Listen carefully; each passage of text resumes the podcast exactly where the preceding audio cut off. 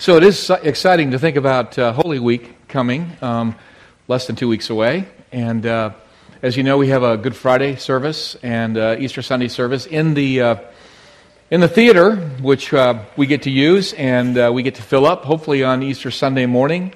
So, you know, as he said, take, take these cards and put them to good use. Um, there are people, many people, who are open to an invitation who aren't ordinarily. It just sort of. Um, maybe seems uh, customary or traditional, or maybe I ought to check that out. And, and uh, I think we have an opportunity there. Um, so grab a bunch of these cards, and uh, who knows what will happen. I also want to uh, put in a plug for a small group. If you're not in a small group, there's about nine or ten of them going right now, uh, five days a week. And as you leave this morning, really, if you're not in one, these, are, these groups are all, we've checked with them, they're all open to taking new folks. Uh, so uh, don't let that be uh, an inhibition or uh, stop you from uh, making the call. Um, there are there's contact information on here, so you can just call them up, or you can I guess email them and say, "Hey, I'd like to come." And don't say "I'd like to come." Say "I'm coming," and they will deal with you, and they will welcome you. And I'm very very confident of that. So grab this on the way out and consider being part of a of a group, not just because you need something to do, because you're all busy, I know that, but because you need a place where you can process life, where there's a kind of um, narration going on, like what's going on in your life, and people are listening to you, and people are interested, and people are praying for you, and people want to know, you know, a week later, well, how did that go? And uh, we're not supposed to do this alone. We're supposed to do this in community, and this is a, a great opportunity for us to do that. So consider this. Um, Last week, I presented a message called, um, what was it called again? I just wondered if anybody remembered. Okay. Um, I was trying to respond to a question, the question that always sort of, sort of um, challenges us when someone says, well, well, who are you? What do you believe? What's your label?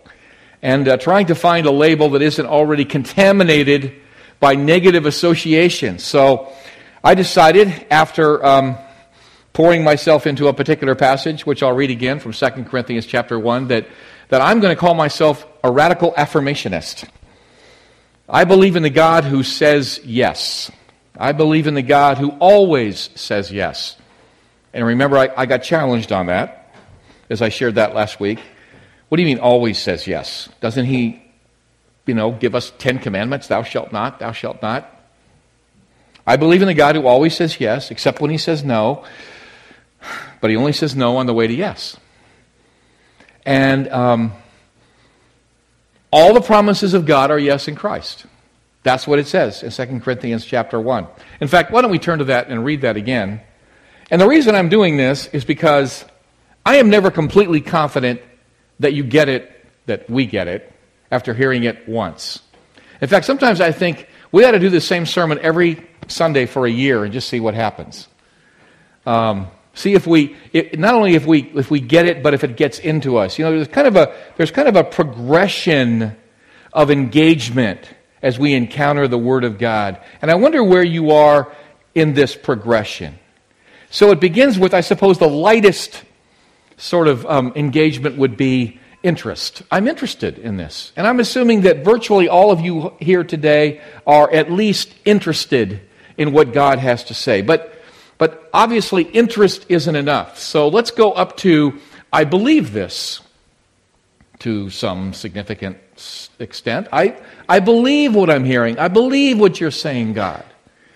And then from there to I know this. I've had some experience with this. I've had some confirmation of this. I know this. That isn't just something I believe as a purely intellectual sort of exercise, but I, I know it. And then it has to go from there. I believe, I just confused you now by using the word twice, to go from I'm interested to I believe it to I know it to I feel it. It's gotten inside me. Um, it's energizing me. I'm passionate about this. I feel this. I wonder where you are on this progression. There's actually one more, and it's probably the most important step. And until you get there, you don't really know if all the other ones are true. I mean, are you really interested? Do you really believe this? Do you really know this? Do you really feel this? Then Are you doing it? Is this part of your life? Is this part of your practice? Are you doing it? So let me read again from uh, 2 Corinthians chapter 1, verses 18 through 22, and, uh, and do a little self assessment here. Where are you on this progression from interest to practice?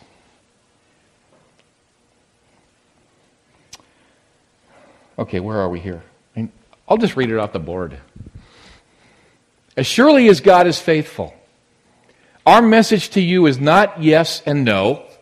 For the Son of God, Jesus Christ, who was preached among you by us, by me and Silas and Timothy, was not yes and no, but in him, in Christ, it has always been yes.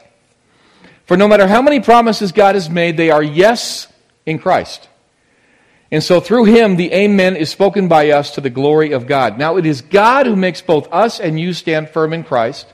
He anointed us, set his seal of ownership on us, and put his spirit in our hearts as a deposit, guaranteeing what is to come. All the promises of God are yes in Christ. And the amazing thing, and again, I'm repeating myself because I want us to progress from mere interest to actual practice. All the promises of God coming out of the Old Testament, where God introduces himself to us and begins to share his will, his purpose for us. All the promises of God correspond precisely to the deepest longings of the human heart. I mean, God made us for this, God designed us. And yes, we're going off in all the wrong directions much of the time, you know, looking for fulfillment in other places. But God has our best interests at heart. He knows who you are, He knows exactly what you need. Um, we get a little bit confused. We get a lot confused about that. But His desire is not to simply stop us as we're going in the wrong direction. His desire is to redirect us in the direction that He intends for us. Now, I'm hoping you're interested in that concept. I hope you're interested in that and curious about and kind of leaning into that word. Does He really have my best interest at heart? Does He really understand who I am? Because sometimes uh, in our mythology, in our distortion of God, we think God is the one who's always stopping us from going in the direction that we want to go in. All the good things he's against. And he's replaced it with all the hardest things that don't really do us any good. Feel free to come sit right in the front row here. Young, young man, young lady, good to have you here. I mean, have you ever complained to God about that? God, the very thing I want is the very thing that you're forbidding. You know, that's kind of in popular culture, that's the way it is. If you want to have fun, well, don't, don't certainly don't become a follower of Christ because that's, that's hard. And, um, and, you know, it's kind of boring and it's kind of dreary and it's, you know, not what life is really about. I mean, if you get into that, if you become religious, now, again, we have this horrible distortion with that label that doesn't work for me at all. But that's the stereotype. If you're religious, if you're a Christian, if you're someone who is part of a church, you know, again, all of these images in our mind, that means no to everything that you want to do. And if that's where you are, may I say respectfully, you've got it all wrong. You've got it completely wrong. Because in Christ, all the promises of God are yes. And those promises about meaning, finding meaning in life, about receiving forgiveness. I mean, for all the worst stuff you've ever done, about getting direction about where you should be going, about making an investment in the lives of other people, about using your gifts, about finding real significance, about enjoying all that God has made. God continually, persistently, passionately says yes to all of that in Christ. He's delivered all of that. And against the worst fears, and the possibility of overcoming them. He's saying yes to all of that. And yes, and yes, and yes. Now, okay, you're interested in that, and I'm hoping I'm piquing your interest a little bit, even by sort of elaborating. And maybe you believe it. Good for you. And maybe you're coming to know it. And maybe you're even feeling something now as you hear it, as you listen to it, as you apply it to your own situation. that the deepest, most legitimate longings in your heart, because God put them there, He has a purpose, He has a fulfillment in mind, and in Christ, He's making a way. And if you, by faith, say yes to Him, you are now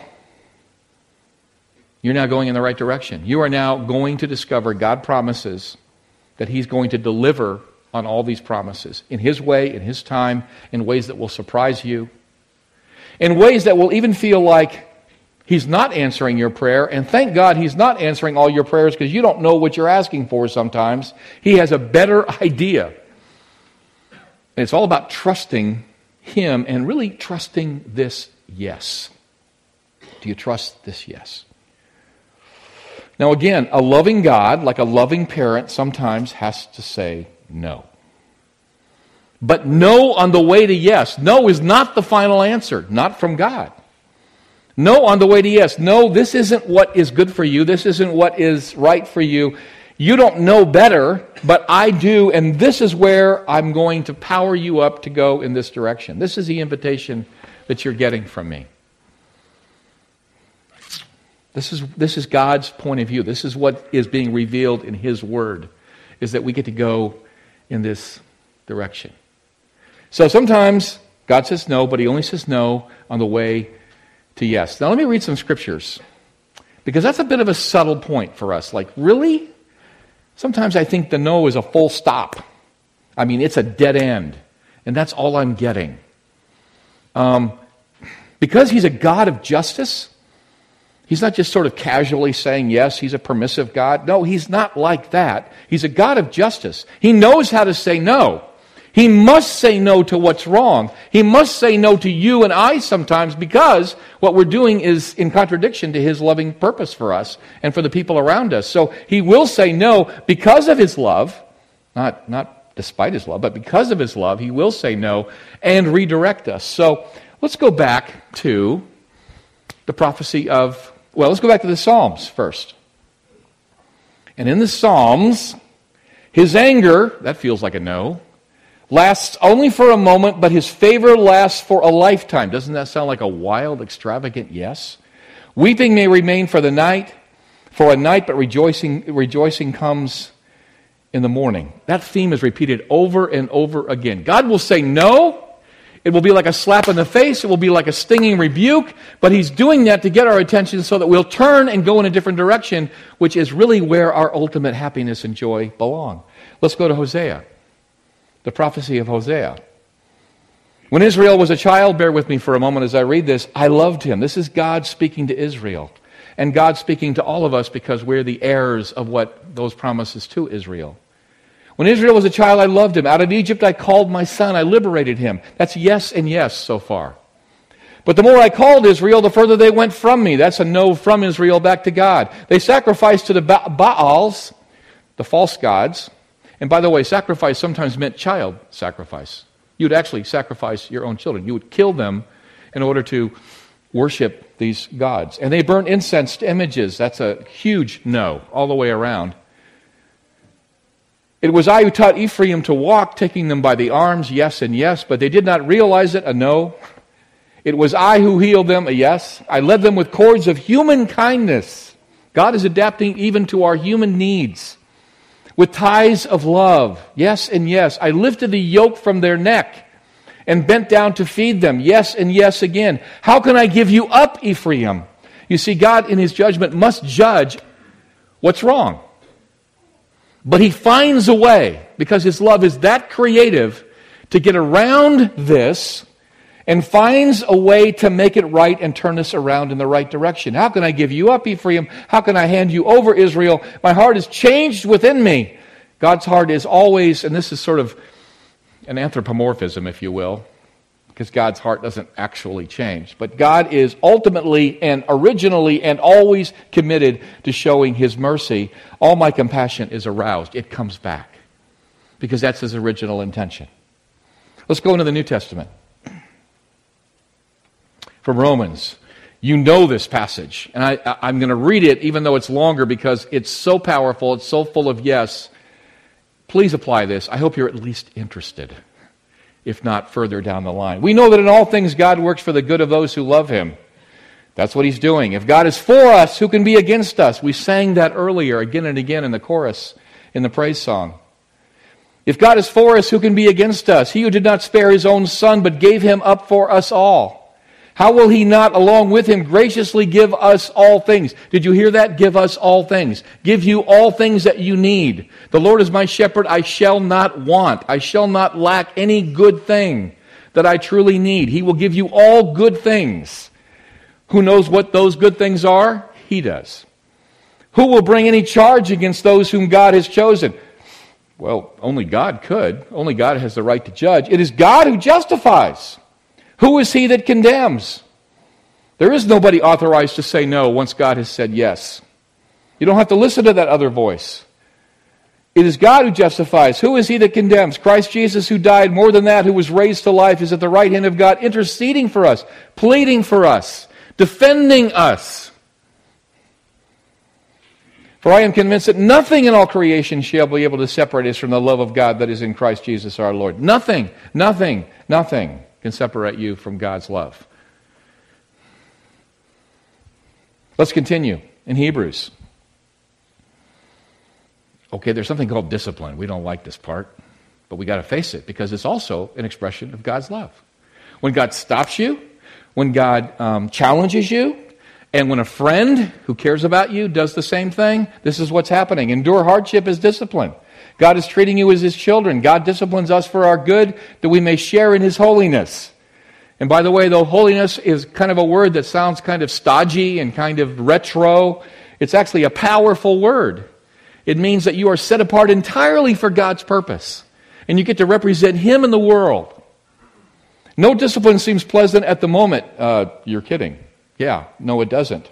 But it's painful. Later on, it produces a harvest of righteousness and peace for those who have been trained by it. So that's an opportunity, invitation, even to experience God's discipline. God, stop me when I'm going in the right in, in the wrong direction. There's a there's a there's a ministry uh, for for people who are lost in addiction called God Help Me Stop. I mean, do you want somebody to stop you when you're going in the wrong direction? The answer is, well, not really, but you really do. You really do want us to stop you. You want us to at least ask the question. You want it to at least get challenged and say, Are you sure you know what you're doing? Are you sure you're going in the right direction? Because if you're not, you're going away from what God wants, and what God wants is best for you. And because I love you, I've got to tell you that. It's a loving confrontation, but it's motivated by this grand yes that says, I'm determined to see that you get to this place that is so much better for you. And because it's better for you, you're going to become a blessing, more of a blessing for all of us. This is all kind of embedded in God's yes. James, book of James. Judgment without mercy will be shown to anyone who has not been merciful. Mercy triumphs over judgment. What's God's ultimate priority, his, his highest value, his deepest core value? It's mercy. And if you and I don't get this, then we'll drift into judgment against other people. Okay? And if we feel like we're sort of under judgment, we're going to be giving judgment away. But judgment has been lifted because what Christ has done. All of this, this yes is again anchored in what Christ has done. Judgment's been lifted. So if I've been released from that judgment, I have no right to impose it on you. And so now I'm going to begin to reflect God's yes to you. Mercy triumphs over judgment. That is the best news. This is the gospel, repeated over and over and over again. There's no more powerful word than mercy especially in a world that says, yeah, you get rewarded if you do good, if you consistently do good. If you achieve, if you achieve more than other people, if you constantly get the highest grade, if you're the best performer, the top performer, and if you continue to improve, you better never dip, you better never fail. In fact, coming in second place is a failure. You're under judgment. But the mercy of God trumps even that tendency.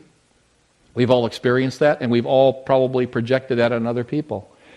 Mercy triumphs over judgment. Continuing into Revelation. God's great, yes, the final word at the end, last chapter of the Bible. Then the angel showed me the river of the water of life. Life. as clear as crystal, flowing from the throne of God and of the Lamb down the middle of the great street of the city. On each side of the river stood the tree of life, this great gift. And the leaves of the tree are for the healing of the nations. I mean, this is a, a very diverse picture of people that God intends to bless. I mean, it's more expansive than we know. We tend to think of, okay, there's a few folks within Israel, there's the remnant, the righteous remnant. Okay, well, well maybe it's all of Israel.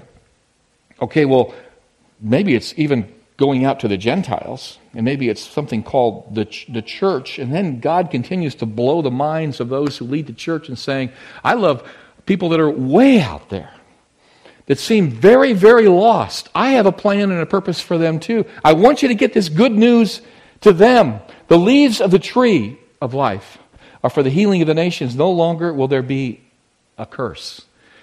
We live under a curse in this world. It's a fallen world. There's a lot that, lot that goes wrong. And this is God's ultimate attention is to reverse the curse. The Spirit and the bride say, Come. This is the last couple of verses of the whole Bible. The Spirit, the bride, Say, Come. Whoever is thirsty, let him come. And whoever wishes, let him take the free gift of the water of life. God is saying yes throughout. We may not be paying attention. We may be merely curious or sort of interested or say we believe in it or belong to an institution that says, yeah, this is what we're about. I don't know what it is because that's really, you know, talk to my leader, my pastor. No, this, this, is, this is something that ultimately, if you believe, you will know and if you come to know it, you will feel it. It will energize you. It will become your passion, and then you will do it. You will live this. Now let's go back for a moment because we got to go back to Luke. I say, wait a minute, what, what, what's Luke? That's out of sequence here. I know. Because I love this part. I mean, this is where we get it, if we never get it anywhere else, the parable of the prodigal son, which is really the parable of the prodigal God. Tim Keller wrote a great book called the prodigal God. Prodigal means wasteful. And how is God wasteful? He wastes his love on undeserving people. Which is what the older brother was complaining about in this story when the younger brother came back from all of his prodigal living, all of his ungodly living, and the father does what? Said to his servants, when he saw the son, when he embraced the son, quick. There's a yes even in that word, quick. We're not going to put you on probation. We're not going to make you sweat it. We're not going to see whether you're worthy of it. Quick, right now. It's my decision, the Father is saying. I've decided to say yes to you. Even before I find out all that's happened, or even before we find out all that you're going to do with this, I'm saying yes to you. Quick, bring the best robe, yes, and put it on him. Put a ring on his finger. That means he's the son again and sandals on his feet. Let's take care of his need. Bring the fattened calf and kill it. Let's have a feast and celebrate. For this son of mine was dead and is alive again. He was lost and is found. So they began to celebrate. Do you understand the depth of this, of this teaching? Do you, do you get this? Does it, does it touch your heart? God celebrates when you're reclaimed, when you're recovered when you're forgiven because of what Christ has done. God celebrates, heaven celebrates, the angels celebrate, whatever that means. And, uh, and the church, which is supposed to be getting this, celebrates. I mean, we should be celebrating every little half step a person takes back toward God. We should be celebrating if God is even now part of the conversation in someone's life and, and wasn't before. We should never forget, we should never take for granted what God is doing in somebody's life, and even celebrate in advance the potential for what could happen and be a part of that. The older brother stands outside and says, No, this younger brother, which who I've disowned, and dad, you should have disowned, now he's back. This is terrible. This is horrible. What are you doing, Dad? Have you lost your mind? You can't just welcome him back like nothing has happened. He owes us money, which really means he owes me money because that was my inheritance that he took prematurely. The son cannot get into the mood of celebration. And the problem is, too many times the church can't either. We sit in judgment on the people around. We, we even sit in judgment on, on us, the people sitting next, next to us. And that is counter to everything that the gospel tells us. Absolutely counter to it. And so they began to celebrate. Now, the ultimate no in Scripture. I mean, if you really want to face this issue head on and go after it and say, well, what about this? Look at the cross. Talk about the worst possible, the bloodiest, most gruesome, most brutal picture of, of no. And it was a no coming from the Roman political entity, it was coming from the Jewish religious entity, and it was even coming from God. In fact, there was a moment of cosmic schizophrenia when God, the judge, and God, the sacrifice, God the Father, God the Son, are in some kind of, I mean, this is, this is beyond our understanding. My God, my God, Jesus says from the cross, why have you forsaken me? Fulfilling the prophecy of, of an earlier psalm. Why have you forsaken me? Why have you said no to me? Because at that moment, he became sin. He took on the worst, all that you've ever done. I mean, just think about the sin in this room. No, you don't want to think about that. Think about your own sin and then multiply it twice, you know, by a few hundred people.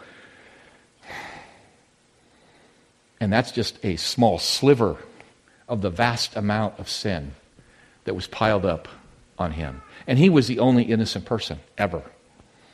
He was the innocent Lamb of God, and he took the sin. He didn't just take it on him, he became sin, it says in Corinthians. He became sin.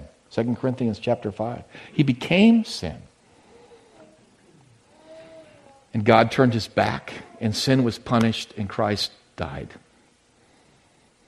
He died. And the worst part wasn't the physical torment, though it was horrible, obviously.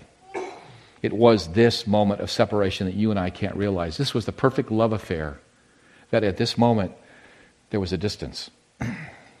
and that had to be if you and I were to be released from our guilt so that the divine yes could be delivered. And if you can't celebrate that, you don't know how to celebrate. You've got too much older brother in you. And some of us are sitting here right now saying, Yes, thank you very much, Lord, but I don't think he gets this. I don't think he deserves this. I hope it doesn't, hope it doesn't apply to Yes, it does, as a matter of fact. Yes, as a matter of fact, it does. And so the cross, which is the ultimate no, it just screams no and negation, is turned by God, by the incredible capacity of God to take something that is awful and turn it around and make it into something beautiful, so that some of us today are wearing jewelry, which is a cross, an instrument of death has become a picture of blessing. That's what God can do. He can turn that no into a yes. What seems like his own no, and certainly to the disciples who were all scattered, who were gone, who had given up, who were in total despair, who completely lost their courage and lost their faith, that got turned around by a magnificent resurrection into a yes. And what God was accomplishing on that cross turns out to be something incredibly valuable. And so there's something called a great exchange. I don't know if you've ever heard that phrase. There's a great exchange going on. Our brokenness, His loving kindness for your guilt, His grace for your guilt, His grace for my guilt. And, uh, and that, that changes everything. That changes everything. God has found a way to yes. He's found the ultimate route to yes.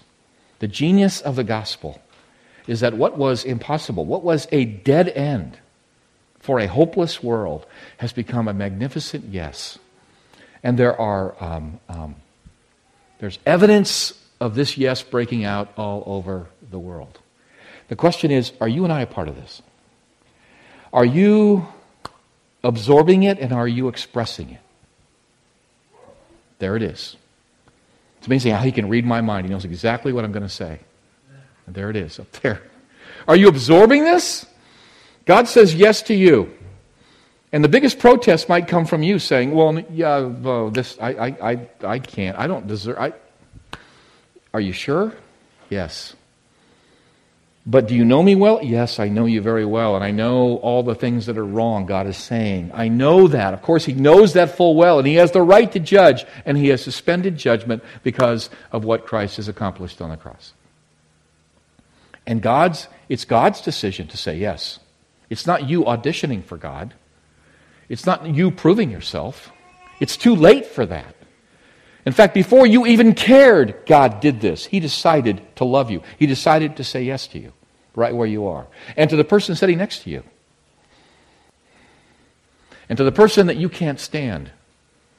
As we sit here this moment, if you were to be honest, God is saying yes to that person in Christ. And longing for a yes in response. A trusting in God's yes by saying yes I don't know what you're doing sometimes, God. I um, get a little impatient waiting for you to come through, but I know who you are and I trust your character and I've seen what you've done. And in Christ, you're saying yes, and I say yes back to you. And we're always afraid, well, then that will turn into a kind of license to sin then.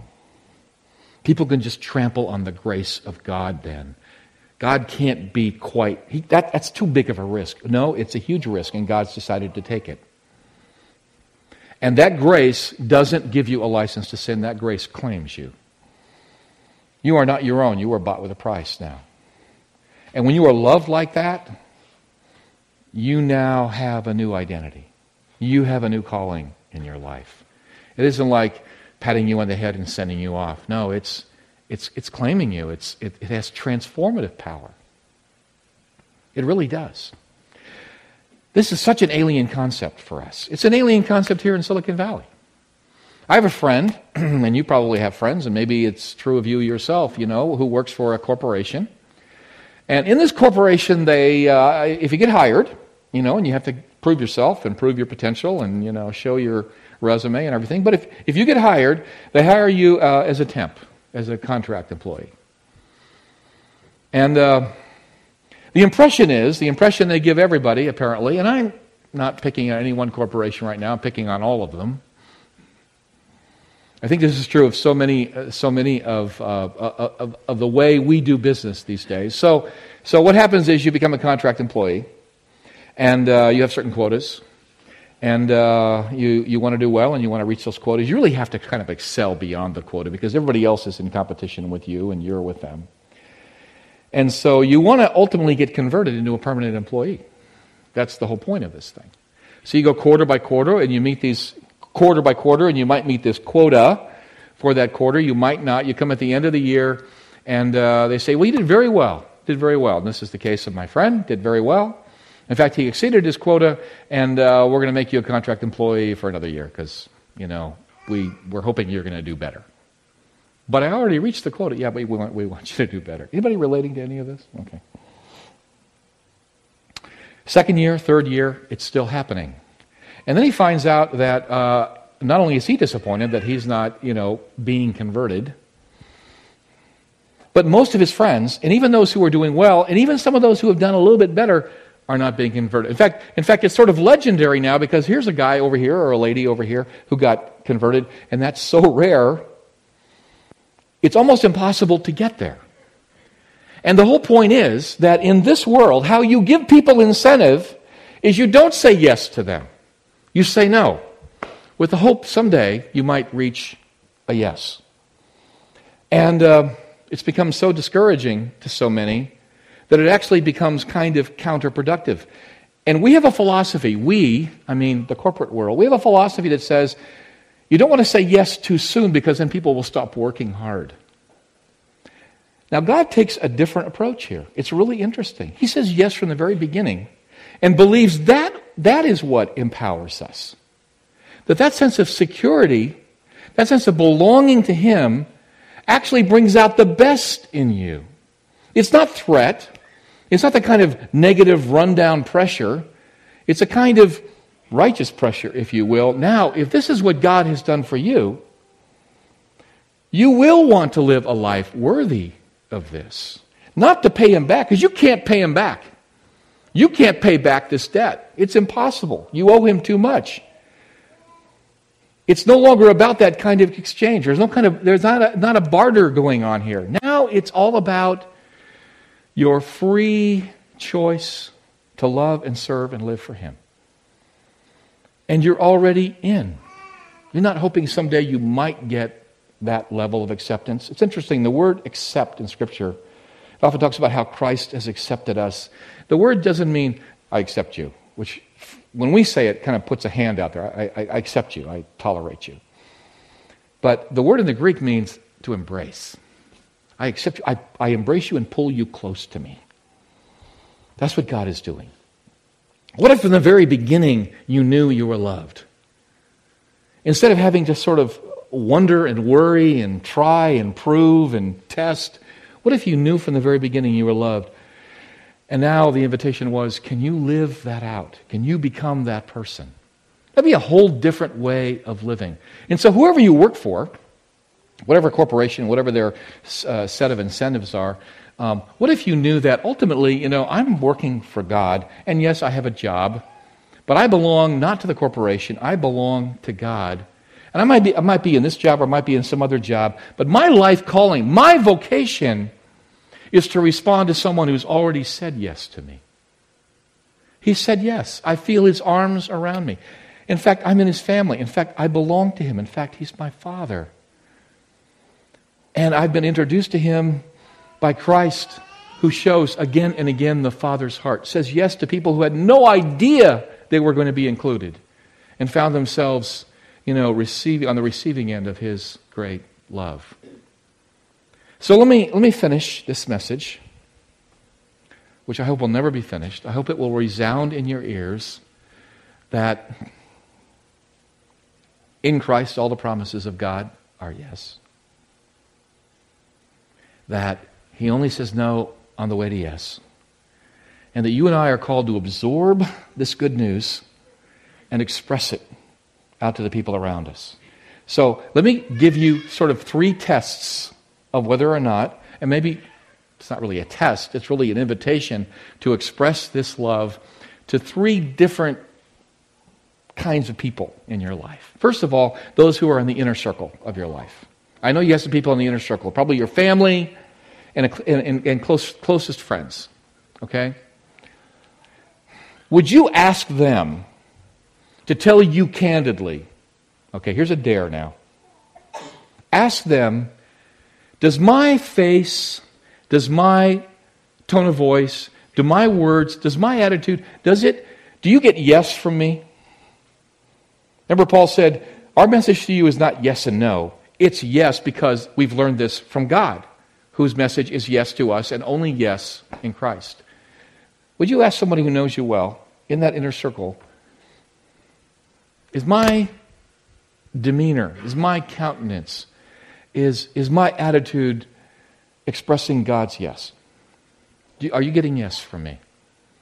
Or is it a mixed message? Or frankly, are there times when you just get no, you get pushback, you get, I don't want this relationship? You know, ask that question. What message are you sending? Are, are you a reflection of God's yes to the people around you? I can't tell right now whether you're going to do this or not. But I challenge you to do it. And when you find, when you hear from somebody, as you may well, I've got my wife sitting here in the second row, okay? And of course, I'm waiting for her to ask me. I don't really want to ask her. Because I'm dying to critique the rest of you, okay? But am I, has this gotten into me? Am I feeling it? Is, is, is his love inside me? Are you getting love from me? And the people closest to me should know the answer to that question.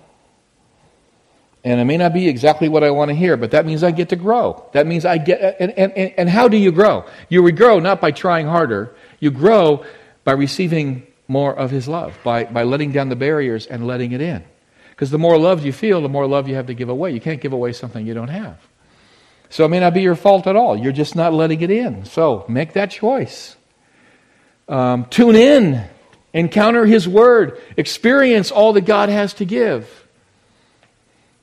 Uh oh. What does this mean? She's getting ready for our lunch, our debriefing, our Haiti, because she's been cooking this food from Haiti. At least I think that's what she's doing. I don't know. She may be giving up on me altogether. Wow. I had to think about that for a moment. So, your inner circle, ask them. Ask them. I dare you. Are you getting yes from me? I mean, I mean God's yes. I mean a deep, profound, loving, inviting yes. Is that what you're getting? Ask your kids. What do you get from dad?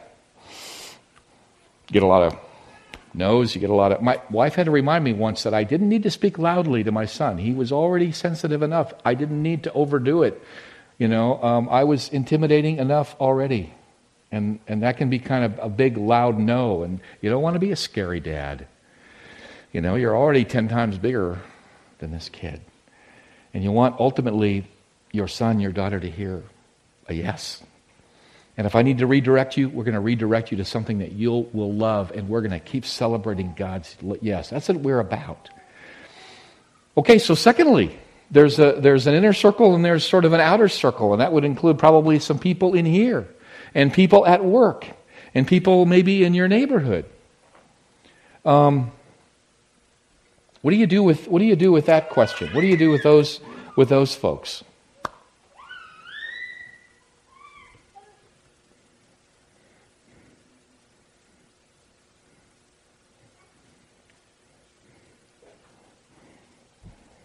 You get to practice. You get to practice this yes thing on them. Um, you know, they don't maybe know you well enough to know to answer the first question for the inner circle, but, but here's, here's a laboratory for us. Begin to practice. Begin to say, okay, I want to make sure that people are getting yes from me. They're getting actual positive engagement from me. They're getting what God wants to give them through me. Okay? You get to practice it. And then there's all the people who are out there, the strangers that you really don't know that you might meet. The enemies. Wow, do you have any enemies? The people that um, might even feel a bit hostile. Um, pray for them. Pray for them. It's amazing how prayer changes your attitude, and prayer converts judgment into at least the willingness to affirm God's love even for your enemies.